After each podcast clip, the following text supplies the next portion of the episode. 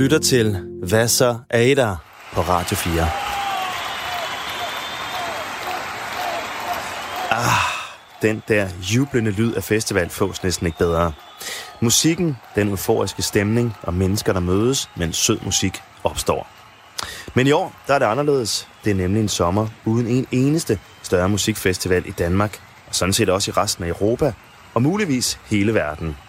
Men selvom der ikke er nogen store festivaler, man kan tage til sådan rent fysisk, så skal det nu handle om festivaler her i radioen.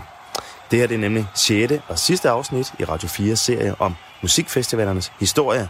Hvad så er I der?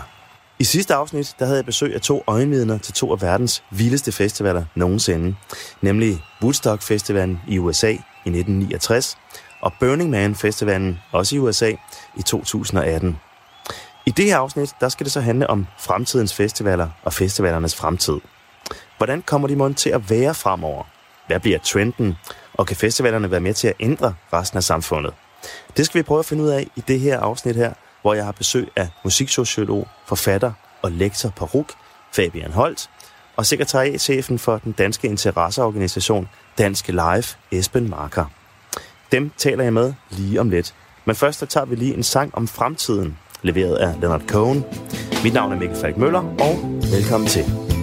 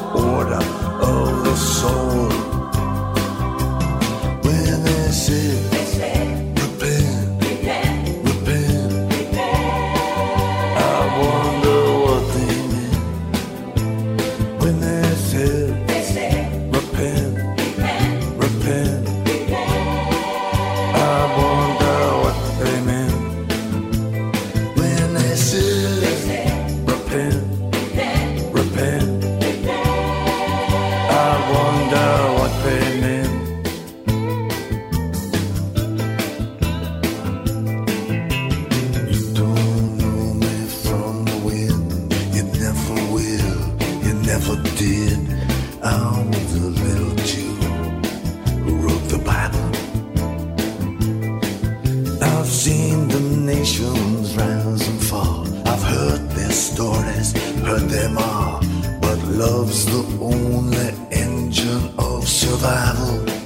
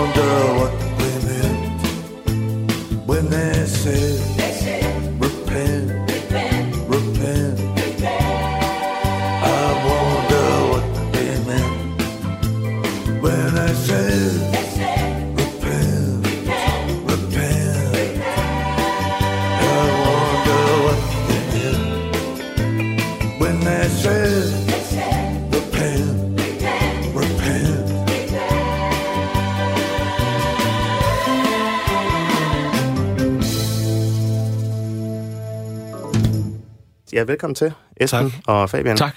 I er inviteret herind for, at vi skal snakke om festivaler og fremtiden og fremtidens festivaler, hvor de er på vej hen, og hvilken vej udviklingen går, og hvad bliver hovedtendenserne fremover.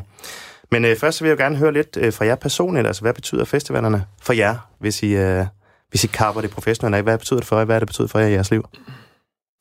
Oh, ja. det, for, øh, nu starter jeg. Ja, nu starter jeg. øh, jeg vil sige, jeg er fra Bornholm, og øh, der var ikke nogen festivaler på, eller festival på Bornholm, da jeg voksede op. Så det med at komme på Roskilde første gang, jeg kom der ret ung i 99, og øh, kom så ikke tilbage året efter, fordi det var simpelthen for stort og kaotisk, og det var jo nærmest øh, før vi havde mobiltelefoner også, og vi blev væk fra hinanden hele tiden, og det, jeg, jeg kunne faktisk ikke... Jeg elskede jo musik, selvfølgelig, ja. og, og, og koncerter, men, men hele festivalaspektet, der skulle jeg være lidt mere voksen, før jeg sådan rigtig tog det ind. Og da jeg så tog det ind, så var jeg faktisk begyndt at arbejde så meget i branchen. Jeg lavede lyd, mens jeg gik på RUK og turnerede rundt med band, så jeg, jeg, min vej ind har jo selvfølgelig har jeg ligget i telt og så videre, men jeg har nærmest altid været på arbejde Mm-hmm. på festivaler Ja. øh, i den ene eller anden form. Og derfor er det for mig jo blevet et, et det er et frirum, men det er først et frirum, øh, når mørket falder på, kan mm. man sige. Og det er der, jeg rammer eskapismen, øh, når jeg står nede og ser Underworld øh, øh, omkring midnat øh, Ja. på Roskilde Festival, eller hvor det så end er. Øh, og det er virkelig sådan lidt, jeg kan godt misunde nogen, at man bare kan have det der fede festivalliv, og jeg tror måske, jeg er blevet for gammel til at ligge i telt sådan ude på den rigtige øh, støvede camp og så videre, men, men være på ferie i virkeligheden. Mm-hmm. Øh, det, det, det, det er ikke lykkes for mig rigtigt. Ikke nu. Ikke endnu. Det kom, det måske, jeg skal måske lave noget andet på et tidspunkt, så kan det være, det kommer. Okay.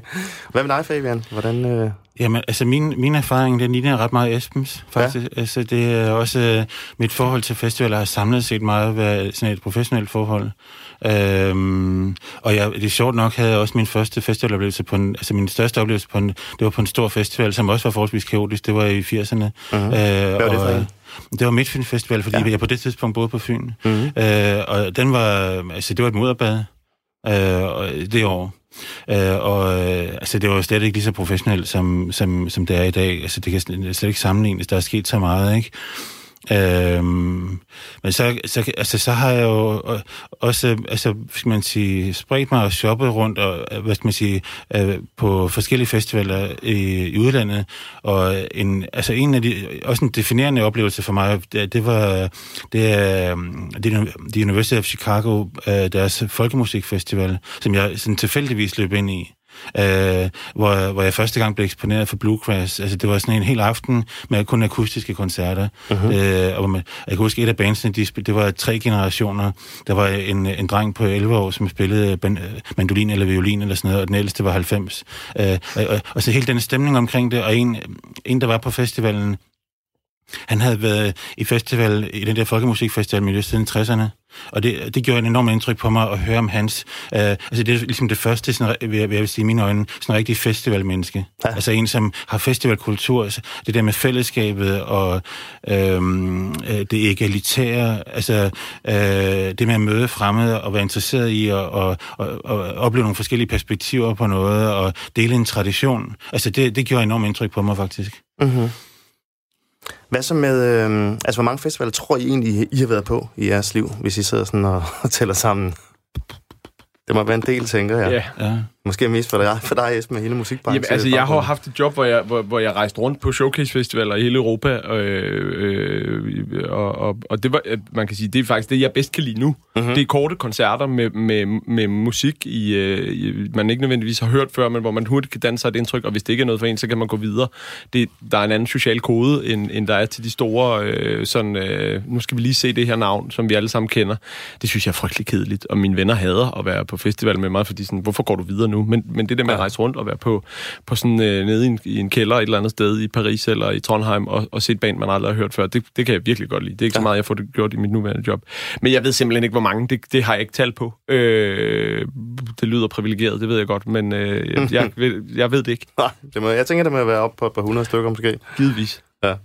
Hvad, hvad tror du, Fabian? Hvor mange har du ramt? Jeg vil, jeg vil skrive på, øh, at øh, det er omkring øh, en håndfuld i Danmark, og så, og så en, en 20-30 stykker i udlandet. Okay. Øh, men de er meget forskellige alle sammen. Det, altså det, der har været nogle showcase-festivaler, men så er der også nogle kæmpe festivaler, og også med, inden for forskellige genrer og sådan noget. Så de har bevidst gået efter... Øh, øh altså, det er 30 meget forskellige festivaler, vil jeg sige. Ja. Altså nok fra, fra Austin, Texas, det er nok det længst væk. Øh, og, så, og så har jeg lavet noget, noget undersøgelse på en festival tæt på Moskva. Men mhm. der, jeg, jeg var der ikke, men jeg har lavet noget, altså det har været Så det er ligesom det, er geografien i det. Okay. altså omkring Island også og sådan noget. Ikke? ja. Hvad, ja. altså, nu nævner du uh, Austin, Texas. Er det den store South by Southwest? Ja, ja det er det. Der er gået for, at du også har været over, Esben? Ja. Altså, den går for at være verdens største øh, musikbranchefestival, og måske en af den største festival overhovedet inden for musik. Mm. Kan I prøve at forklare det, hvad, hvad det er for en festival? Jamen, det ved jeg ikke, om dem, der lytter med, har været på, på Spot eller en tilsvarende sådan showcase festival. Det er, jo, det er jo det samme. Det er bare amerikansk, og så er det ganget med ja, 100, vil jeg skulle til at sige. Mm. Ikke? Altså alle, der gerne vil være noget ved musikken, er der jo. Og det er mange år siden, jeg var der, og jeg har kun været der en gang. Og, og mit indtryk er, at det faktisk er blevet, sådan, at det er blevet en kakofoni nu, og det drukner lidt, at, at du, du, der er svært at trænge igennem, fordi det også er blevet sådan tungt øh, sponsorfyldt øh, øh, med store øh, brand-scener, øh, hvor, hvor der er headliner og så videre. Ikke? Ja. Men, men det har jo igennem mange år været, været det sted, du skulle som europæisk band skulle præsentere dig selv over for, for det amerikanske, øh, den amerikanske branche, for, for at have håb om at, om at, ligesom at trænge igennem. Mm-hmm. Og, øh, og det der er nogen, der har Altså, der er jo nogen, der har været heldige at ramme. Øh, jeg, der kunne sikkert også godt være nogle danske, vi kunne nævne, som har landet et eller andet på det, men, øh, men øh, jeg kan da i hvert fald huske mange historier om norske bands og så videre, som, hvor Norge har investeret mere i det, end man, man, øh, man har gjort i Danmark øh, igennem MXD og så videre. Øh, og, og ligesom fået bygget et, en scene, der ja. har været et tilhørs, øh, tilhørsforhold, hvor, man er, hvor de amerikanske branchefolk er gået hen og set, noget, mm-hmm. set ting. Men, men det er kaotisk, og det er, det er lucky punch, og det er noget med at tage dig over og spille på paller, og, øh, og ude foran en eller anden barbecue-restaurant, og så videre. Og det, det giver alt sammen god mening. Altså, sådan, som gæst og deltager det er jo perfekt. Man kan gå rundt, og der er hele tiden noget, der sker, og så skal man have lidt ro om aftenen, ikke? fordi ja. det, der er også meget tryk på. Ja. Og så er der et eller andet mellem 3 og 5.000 koncerter på 10 dage. Ja, men det er jo det. Det er jo det. Og det er jo, ja. det er jo det, sådan det bliver, fordi hvis du ikke kan trænge igennem ved at spille en koncert og invitere branchefolkene der, så spiller du bare flere. Det er jo, det er jo privilegiet som band, og, og, og dybest set synes jeg også, der er noget smukt i det der med, at på, på de store sommerfestivaler, så bliver det jo nemt meget produktionstungt, mange lamper og alt muligt gimmicks og konfetti og så. Her er det faktisk bare meget ned på jorden, og det er ikke fancy på nogen som helst måde. Øh, og på en eller anden måde, det, det, det, så, det er jo sådan bare den oplevelse, jeg har som, som musikfan, så det der med at komme tættere på musikken på den måde, det kan jeg godt lide. Mm. Øh, men det er også, jeg har selvfølgelig også stået og set, øh, hvordan at øh, lamperne virker, og hvordan at øh, det ikke er tilfældigt, at de blinker i takt med musikken, eller at der kommer den store rumklang der på i omkvædet, eller sådan noget. Altså, det, det er jo på den måde, at synes jeg jo, det er mere, man kan sige, det er måske svar til, hvis man er teatermand og godt kan lide improteater, eller et eller andet den stil, fordi det er det ægte. Det, jeg synes, det er fedt at opleve det på den måde. Ja st- og store bands, der står og spiller tilfældigt et eller andet ja, sted, for ja. så får man den direkte sådan øh, afgåede energi, eller ja. hvad man skal kalde det. Det lyder ret vildt, øh, hvis man skal have sådan en kæmpe festivaloplevelse. Jeg tror i hvert fald, at det er en, så kunne det være en fed ting at tage derovre. Jeg har ikke været der selv nu. Men lad os snakke lidt om, om festivalernes øh, udvikling. Altså, og det kan man sige, det er måske lidt svært sådan at lægge sådan et, et snit for, hvad er en festival egentlig? Altså, hvornår skal man starte og så videre? For i princippet har der været festivaler i hele tiden menneskehedens øh, historie, og man begyndte at lave rytmisk øh, musik. Men altså, lad os prøve at tage sådan et øh, nogenlunde øh, snit, der hedder Monterey Pop Festival i, i 67 og Woodstock i 69, som de store katalysatorer. Øh, det var jo sådan forholdsvis altså primitivt. Man havde nogle scener, og man havde øh, nogle pløjemarker med nogle telte, og der var stort mm. set ikke toiletter og catering eller noget af det, som vi kender fra, fra festivaler i dag. Øh, Fabian, du har jo altså en, en bog ude her øh, til, til efteråret, mm. øh, der handler om festivalkultur og live musik. Den hedder Everyone Loves Live Music. Så Everyone Loves Live Music. Så ved ja. vi hvad, hvad det handler om. Ja. Øh, hvad, altså, hvordan, med, da du skulle sidde og lave øh, research til den her bog her, og arbejde med bogen, altså hvad, hvordan, øh, hvad er dit bud på, hvordan den her udvikling er gået i de sidste 50 år for øh, musikfestivalerne? Jamen, altså, det er jo en, en interessant øh, historie, fordi den, den, øh, den ikke bare har været en lige udvikling. Altså, det er ikke bare sådan, det er ikke gået lige ud af en landevej. Øh, øh det var en kraftig opblomstring og entusiasme i der midten af 60'erne, hvor, hvor det i løbet af et år øh, kulminerede og blev til en, øh, nogle store events øh, og øh, hvor branchen, altså festivalerne samtidig også blev øh, sådan rent forretningsmæssigt, øh, altså kulturelle forretning på alle mulige punkter, ligesom virkelig boomet i løbet af to-tre år, der blev det enormt stort, og så kollapsede det. Så kollapsede det? Ja, så kollapsede det.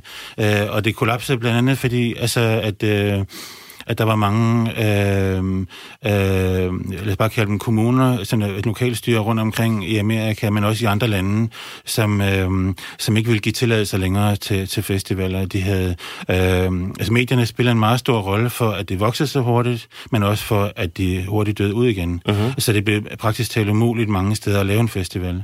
Altså, det er simpelthen forbudt? Ja. Altså, nej, ikke forbudt, men det blev bare ikke, det blev bare ikke givet tilladelse. Okay. Øh, så så der, man lavede ikke en sådan antifestivallov, men, men, altså, men øh, i praksis var der en... Øh, ligesom øh, gav man ikke de tilladelser, som gjorde, at det var muligt at lave festivaler. Øh, og... Øh, det gjorde 70'erne var faktisk, det var arenaens årti.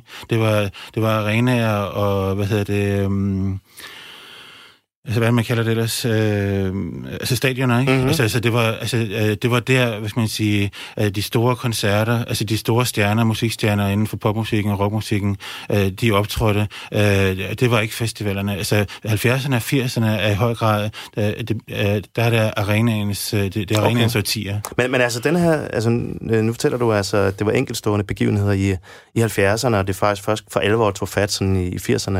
Hvad med dig, Esben, altså som musikbranchemand, altså har du sådan et bud på, hvad det er, sådan, øh, hvorfor det er sket, den her, altså man er gået fra, øh, fra den her, hvad kan man sige, forholdsvis øh, enkle festivalkultur med nogle hippier og blomsterbørn til, at det nu er blevet sådan en kæmpe mainstream ting, som næsten alle generationer har prøvet. altså, det er jo blevet en oplevelsesindustri, og det handler jo, øh, man kan sige, det handler jo dels om, at publikum følger med Mm. Du holder ikke op med at gå på festival. Der er kommet i Danmark, hvis vi ser på Danmark, så er der kommet byfestivaler nu, hvor du kan tage hjem og, og øh, rehåret og sove og komme velfriseret øh, tilbage dagen efter og så videre. Du behøver ikke ligge i, i en støvet camp eller en regnfuld camp. Mm. Øh, så publikum er stadig med, selvom de bliver voksne, kan man sige, lidt, lidt for simpelt. Men så skal vi jo heller ikke glemme, at, at det er der, musikerne tjener pengene.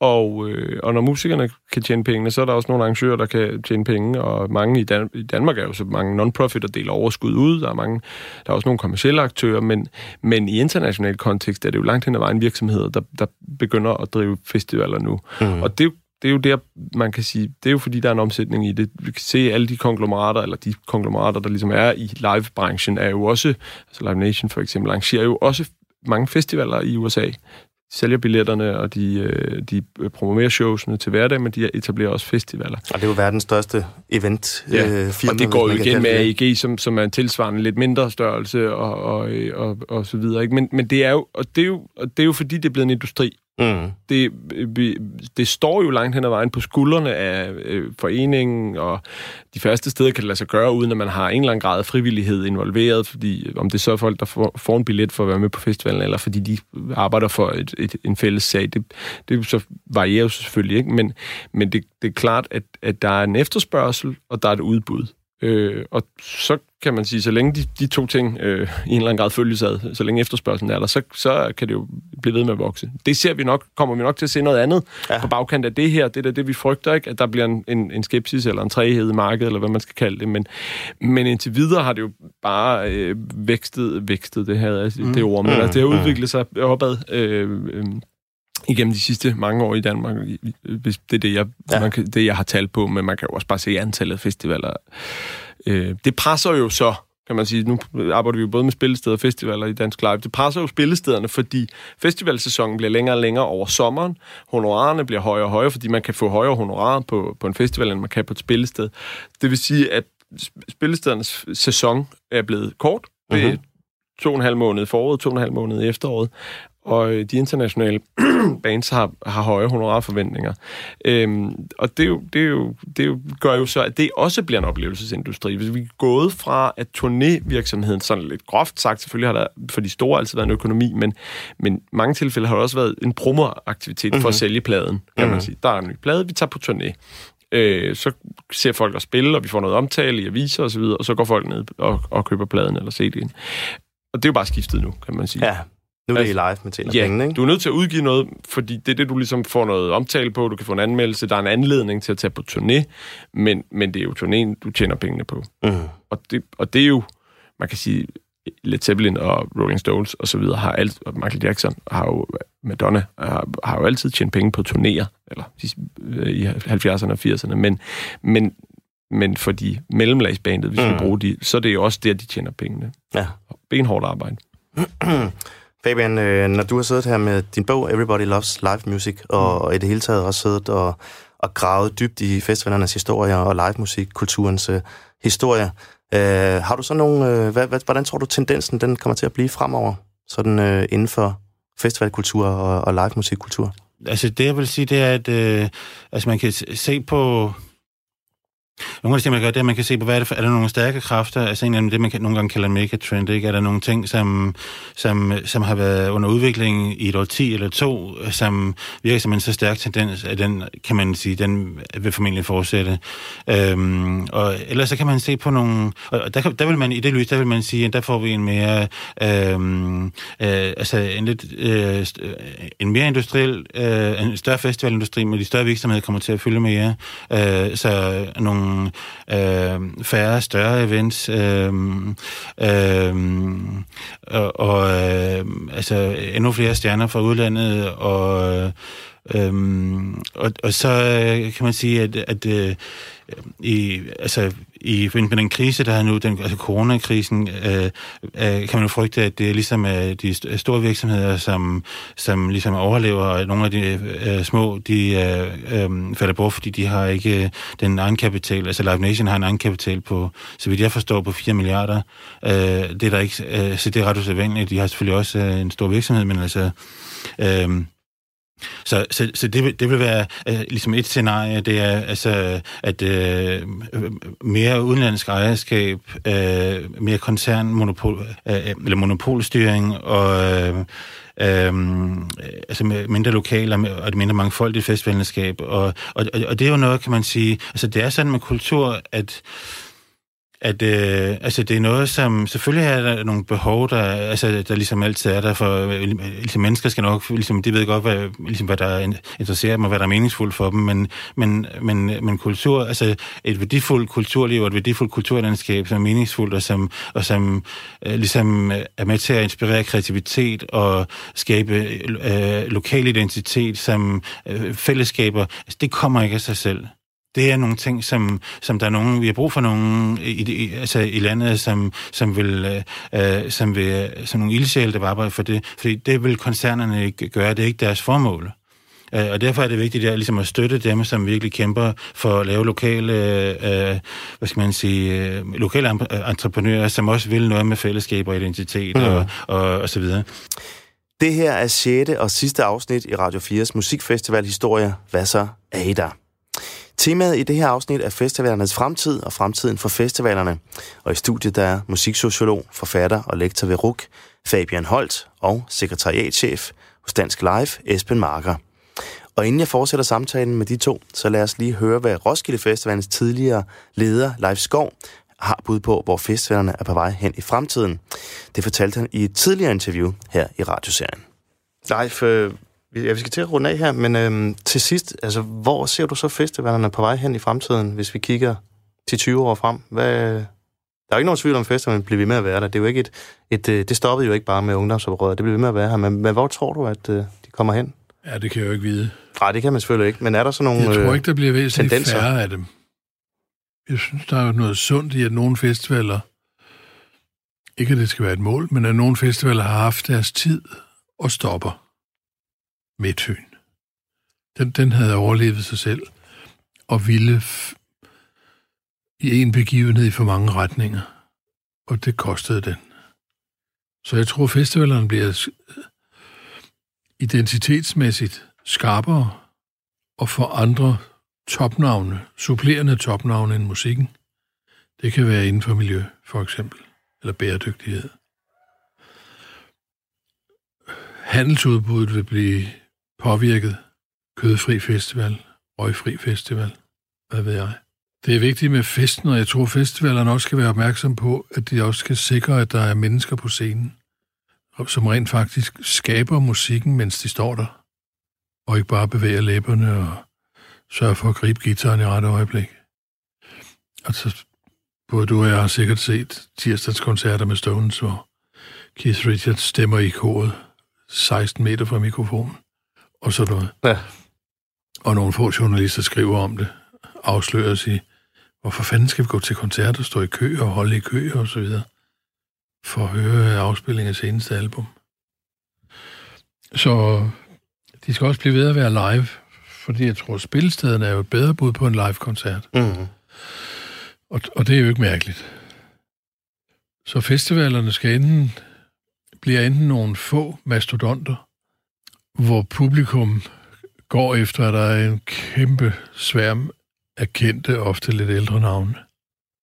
Eller også bliver der fortsat plads til rigtig mange festivaler, men de bliver under 50.000 tilskuere, 20. Der er nogle orkestre, der siger, at vi vil helst ikke spille over 20.000. Mm. Så gør vi det selv. Mm-hmm. Radiohead og sådan nogle, ikke? Ja. Fordi de siger, at koncerterne bliver ikke intime nok for hverken publikum eller os. Og det er jo ikke afgørende, at de bliver størst.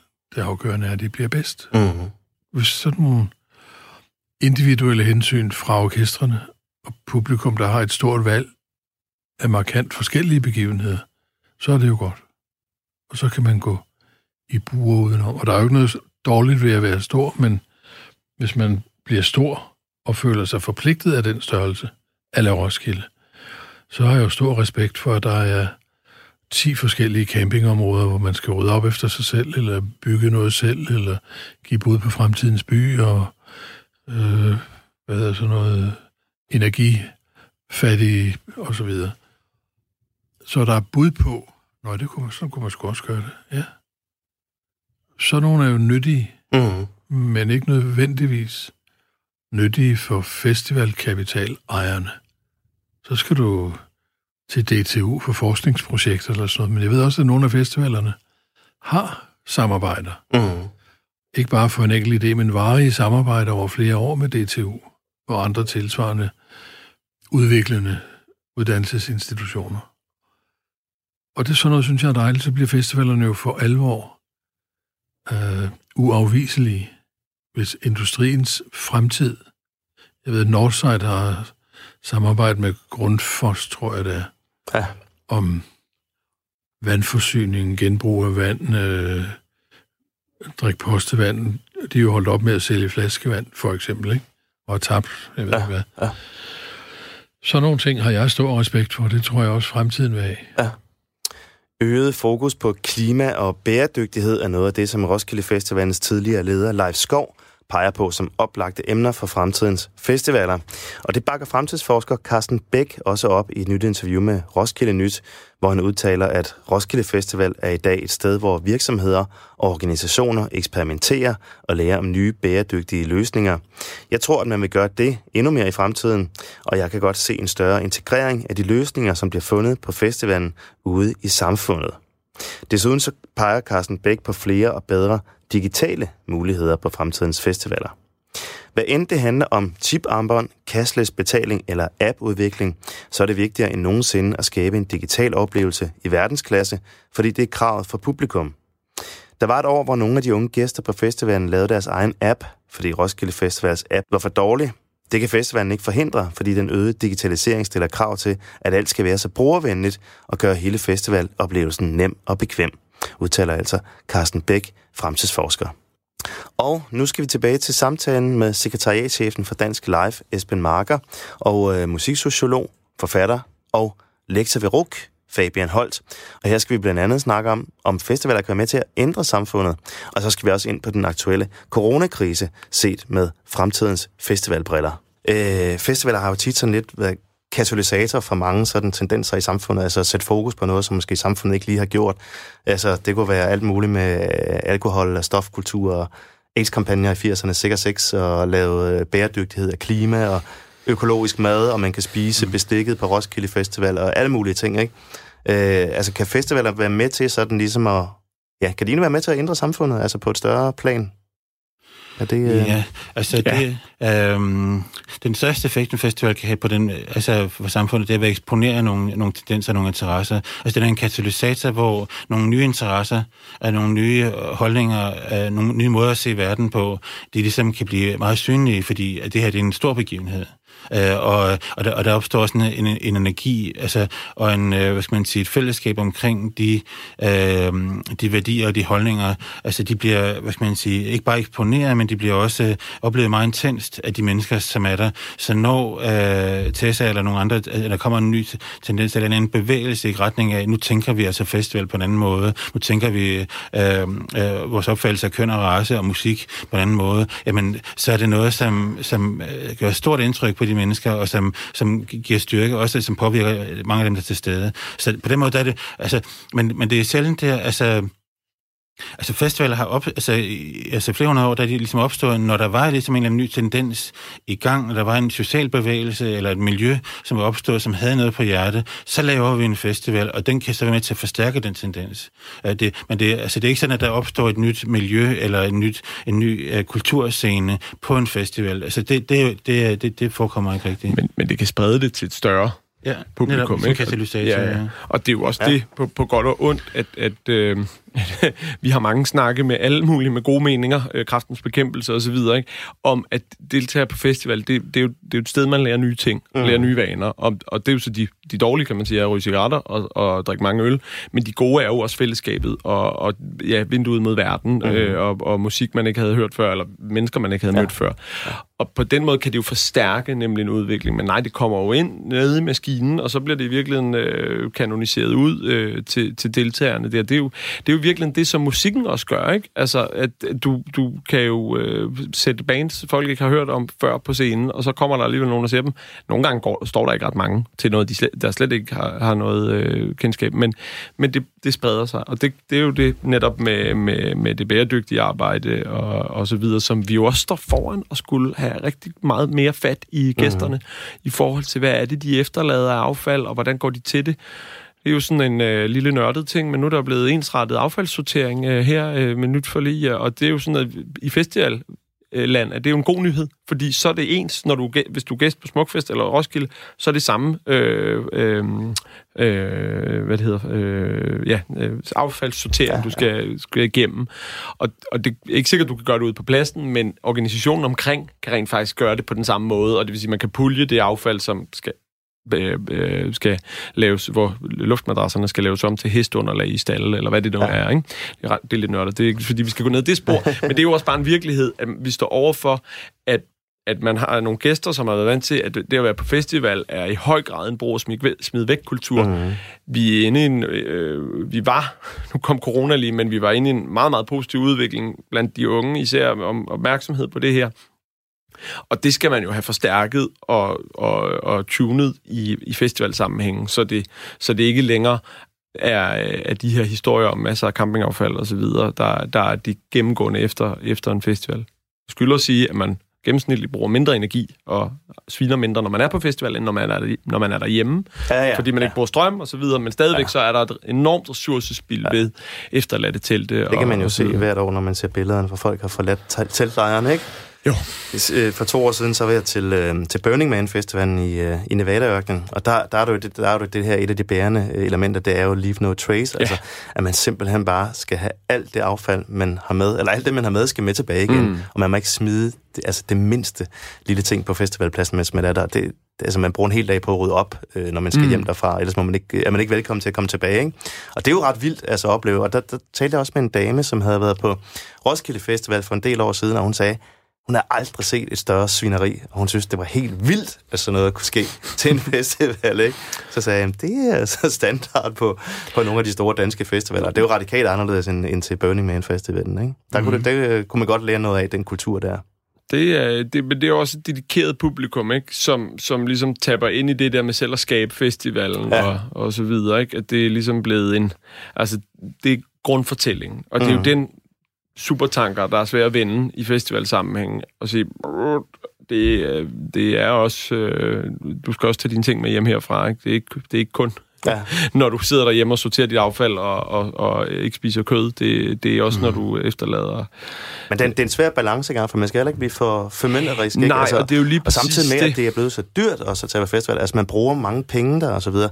Og så er der mange, der føler, at det er ligesom at tage på charterferie, ikke? Altså, man skal serviceres, og man er der for at slappe af og plukke helt ud og være ligeglad, ikke? Der er ingen tvivl om, at for sådan en ung festivalgæst, så er det, så er det øh, lidt groft sagt Sunny Beach eller, mm. eller en festivaltur. Det kan man jo også se, når, når, når man spørger nogle af de på de store danske festivaler, Jelling og Smukfest og Nibe osv., hvor, meget, hvor, meget, hvor mange koncerter har I set? Det er nogle gamle tal, jeg har set, men det er jo, det er jo ret overrasket, overraskende, hvor få koncerter de rent faktisk ser, og hvor meget ja. af det, de laver, der handler om det liv, der sker i campen. Ja, præcis. Øh, ja. Men det, jeg synes, det, ja. det, der, det, det gode stadigvæk ved festivalmodellen, eller sådan som altså festivalkonceptet, ikke, det er jo, at, at den kan rumme, øh, langt hen ad vejen, det, så kan den rumme meget forskellige publikummer. Mm-hmm. Altså, altså, festivalen er grundlæggende for mig at se kombinatorisk, uh, ligesom i natur. Altså, det er en kombination af meget forskellig musik. Det kan det være.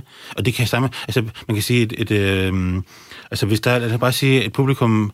Altså, en, en forbruger eller en, en, øh, en musikinteresseret kigger på et, et festivalplakat, så siger de, jamen, jeg kender kun øh, fem af navnene, men dem vil jeg gerne høre.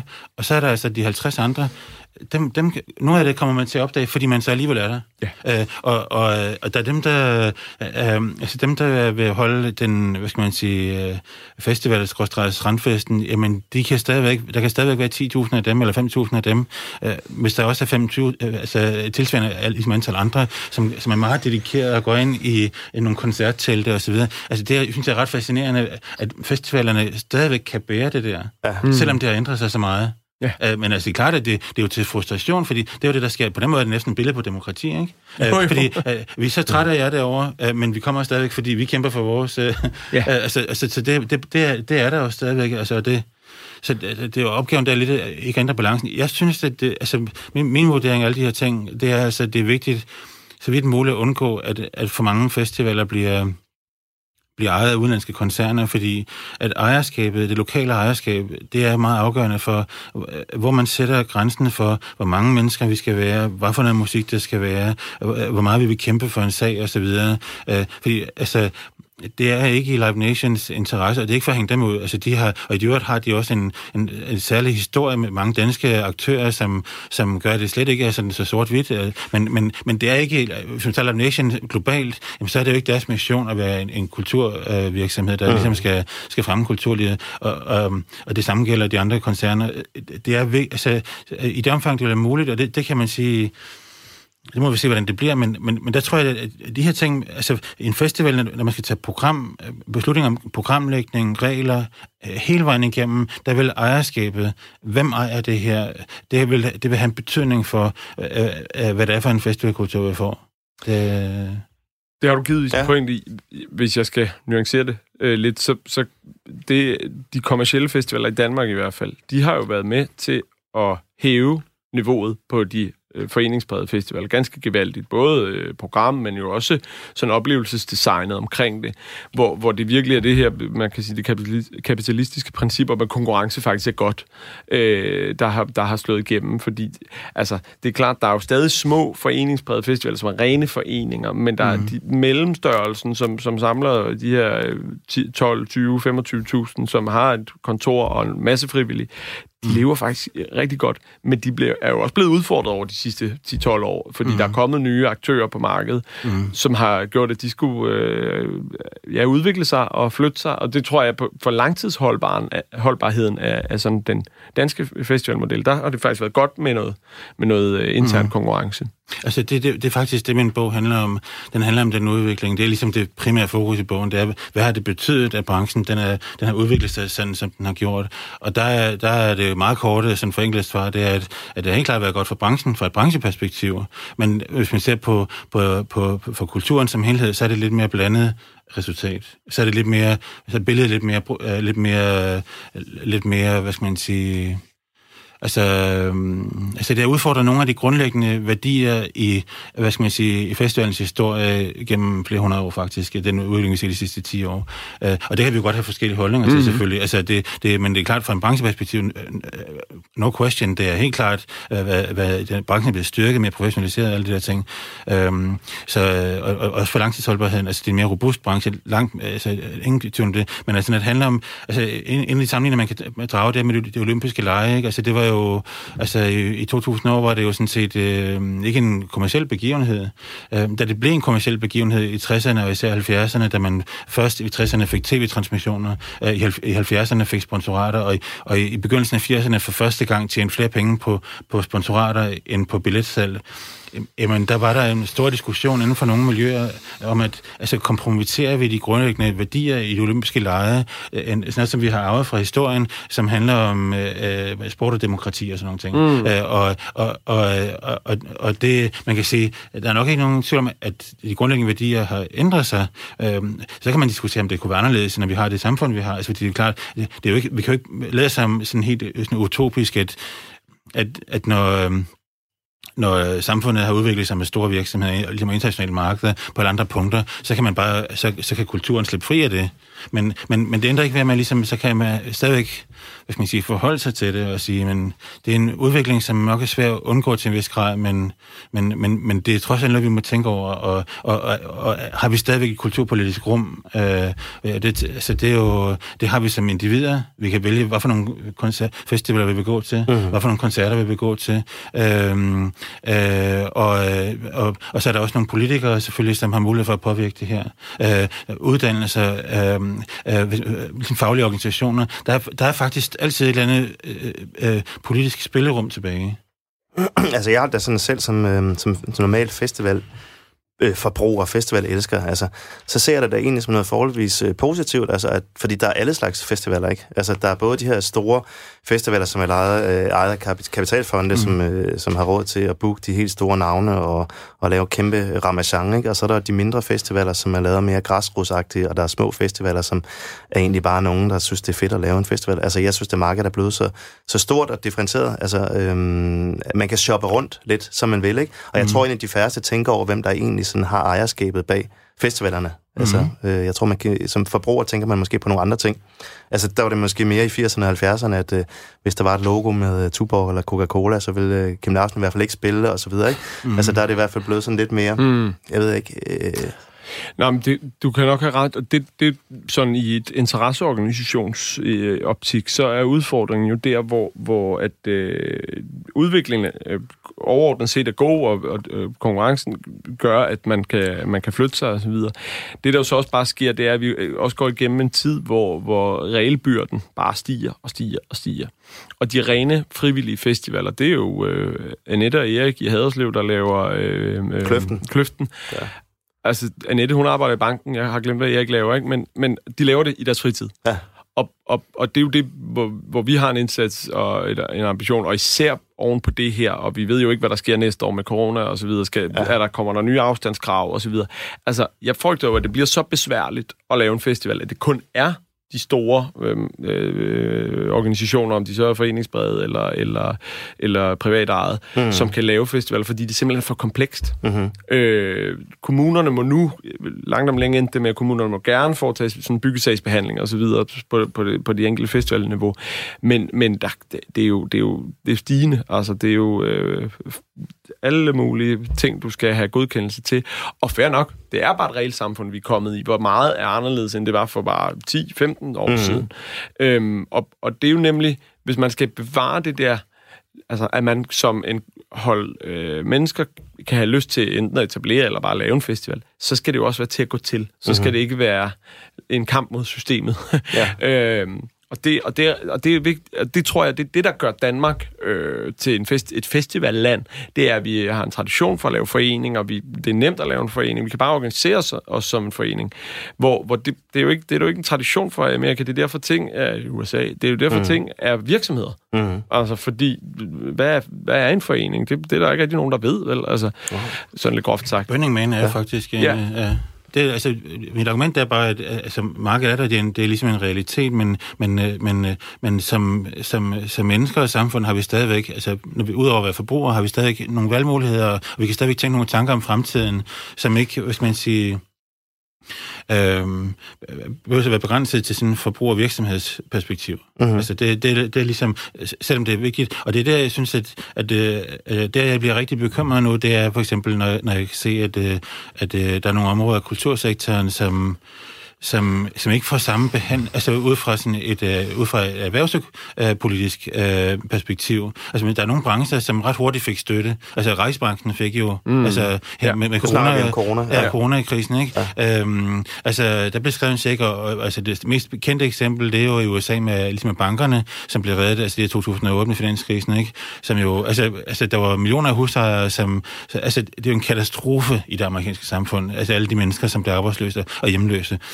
mens bankerne på Wall Street ligesom mm. finansieret. Ikke? Ja. Og der er det lidt sådan, at, øh, her, nu er det altså blevet synligt, at på, i de næste 5-10 år er der så brug for en nytænkning af, af, af hvad skal man sige, Øh, en større viden om, hvordan er hele kulturområdet egentlig struktureret, og hvordan arbejder det sammen med, med stat og kommune. Ja. Fordi der har ligesom, det har været forsømt, man har ligesom, det har været kørt lidt sådan passivt med, med, vi giver lidt støtte, men vi har egentlig ikke forståelse af, hvordan det her område fungerer som organisations, altså som organisatorisk felt, altså som branche. Uh, og der kan man se, for eksempel sådan noget med, jamen, øhm, altså, der er noget, der hedder, sådan noget, der hedder kunststøtte og kulturstøtte, jamen, øh, er det overhovedet det? Altså, øh, altså er, er det relevant at støtte en, en, altså en, en stor virksomhed, øh, Øh, som, ud fra et kunst, øh, kunstpolitisk perspektiv, at, at det og der synes jeg, det er bekymrende lige nu, nu, nu er det så juni øh, 2020, ikke? Øhm, er, er der nogle områder af kultursektoren, nogle kulturbrancher, som faktisk er ramt af, at de bliver taget seriøst som brancher, ud fra det der erhvervspolitiske perspektiv? Det er jeg lidt bekymret for, uh-huh, faktisk. Uh-huh. Øhm, det må du også være, Esben, ikke? Ja, altså, Søren, du, øh, men vi, er, vi er jo midt i det nu, medlemmer, altså, kan man sige, fordi vi, vi, vi talte indledningsvis om spillesteder, øh, som jo, øh, man kan sige, langt hen ad vejen har fået noget hjælpepakke, men som der er jo ikke den her forståelse for, at, øh, at øh, hvis man skal åbne et spillested, så har man brug for at kunne fylde spillestedet, eller i hvert fald bare sådan delvist fylde det. Mm. Og, og de, øh, det er jo ikke øh, sat i sten endnu, det, men det udkast, jeg har set til den genåbning, mm. det er jo noget med spillestederne, så er de nede på, på 10% af, af kapacitet. Mm. Det er jo ikke rentabelt på mm, ingen mm, måde. Mm, altså det er, øh, øh, som vi øh, lidt øh, galgenhumorisk betragtede det på kontoret, det er insistere på, at bandet bliver ved med at spille, mens Titanic synker. Ikke? Mm. Altså, fordi det er den vej, det går med de spillesteder. Mm. Og lige sådan, kan man sige, så, så, så er der jo en, kommet... Øh, festivalerne har fået, fået en kompensationsordning, men det er jo en arrangør øh, kompensationsordning til fodboldklubber, messearrangører og festivaler og hvad ved jeg.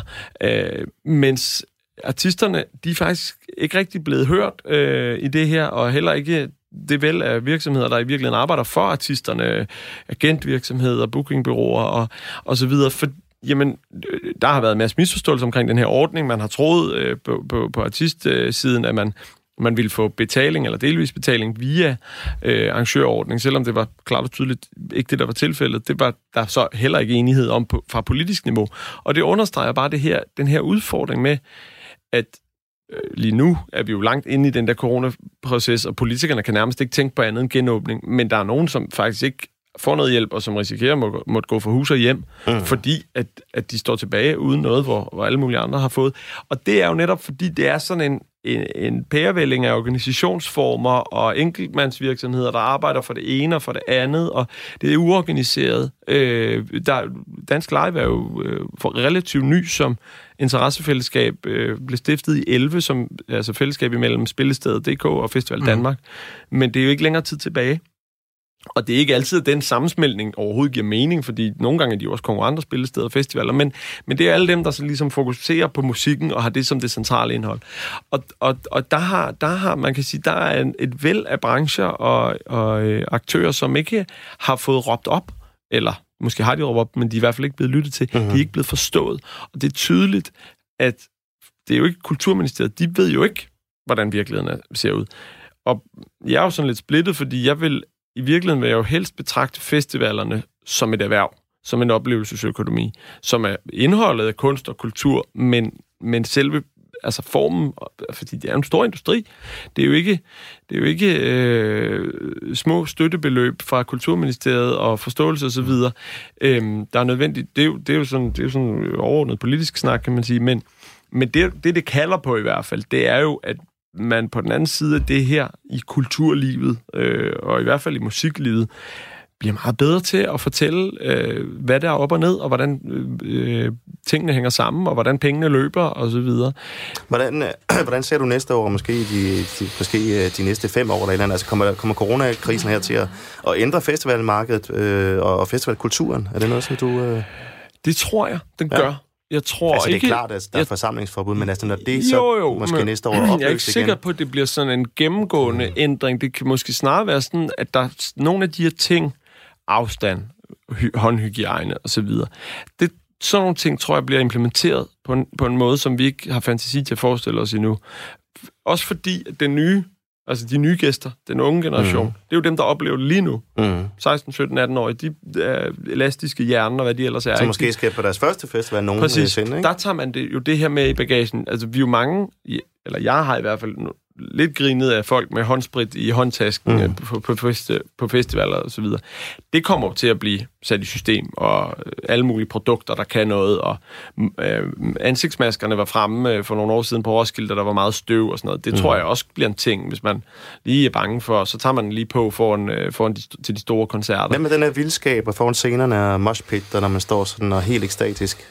De store fester, Jamen, jeg tror også, det bliver mindre. Jeg tror, det bliver, jeg tror, vi går ind i en tid, der, der der bliver ændret, hvor den fysiske nærhed, det kommer jo også til at, man kan sige, vi, vi er også en, i en, øh, en nypoetansk tidsalder på en eller anden måde. Det lyder det meget højt klingende, men alt det her øh, sådan seksuelle krænkelsesproblematikker, mm.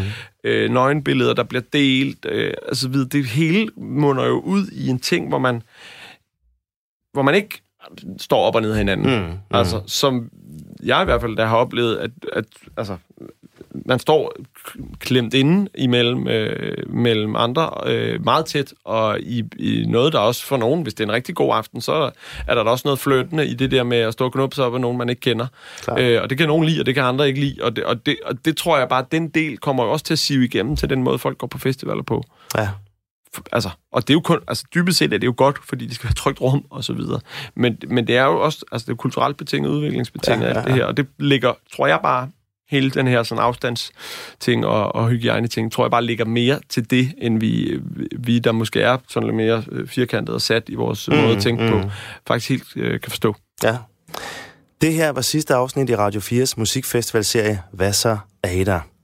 Tak til Esben Marker og Fabian Holt og Leif Skov for at være med i det her afsnit her om festivalernes fremtid. Og tak for, at du har lyttet med. Mit navn er Mikkel Falk Møller, og du kan lytte til de andre afsnit i serien som podcast. Serien her var produceret af Homeland for Radio 4, og tak for nu. Vi krydser fingre for en rigtig god festivalsommer i 2021.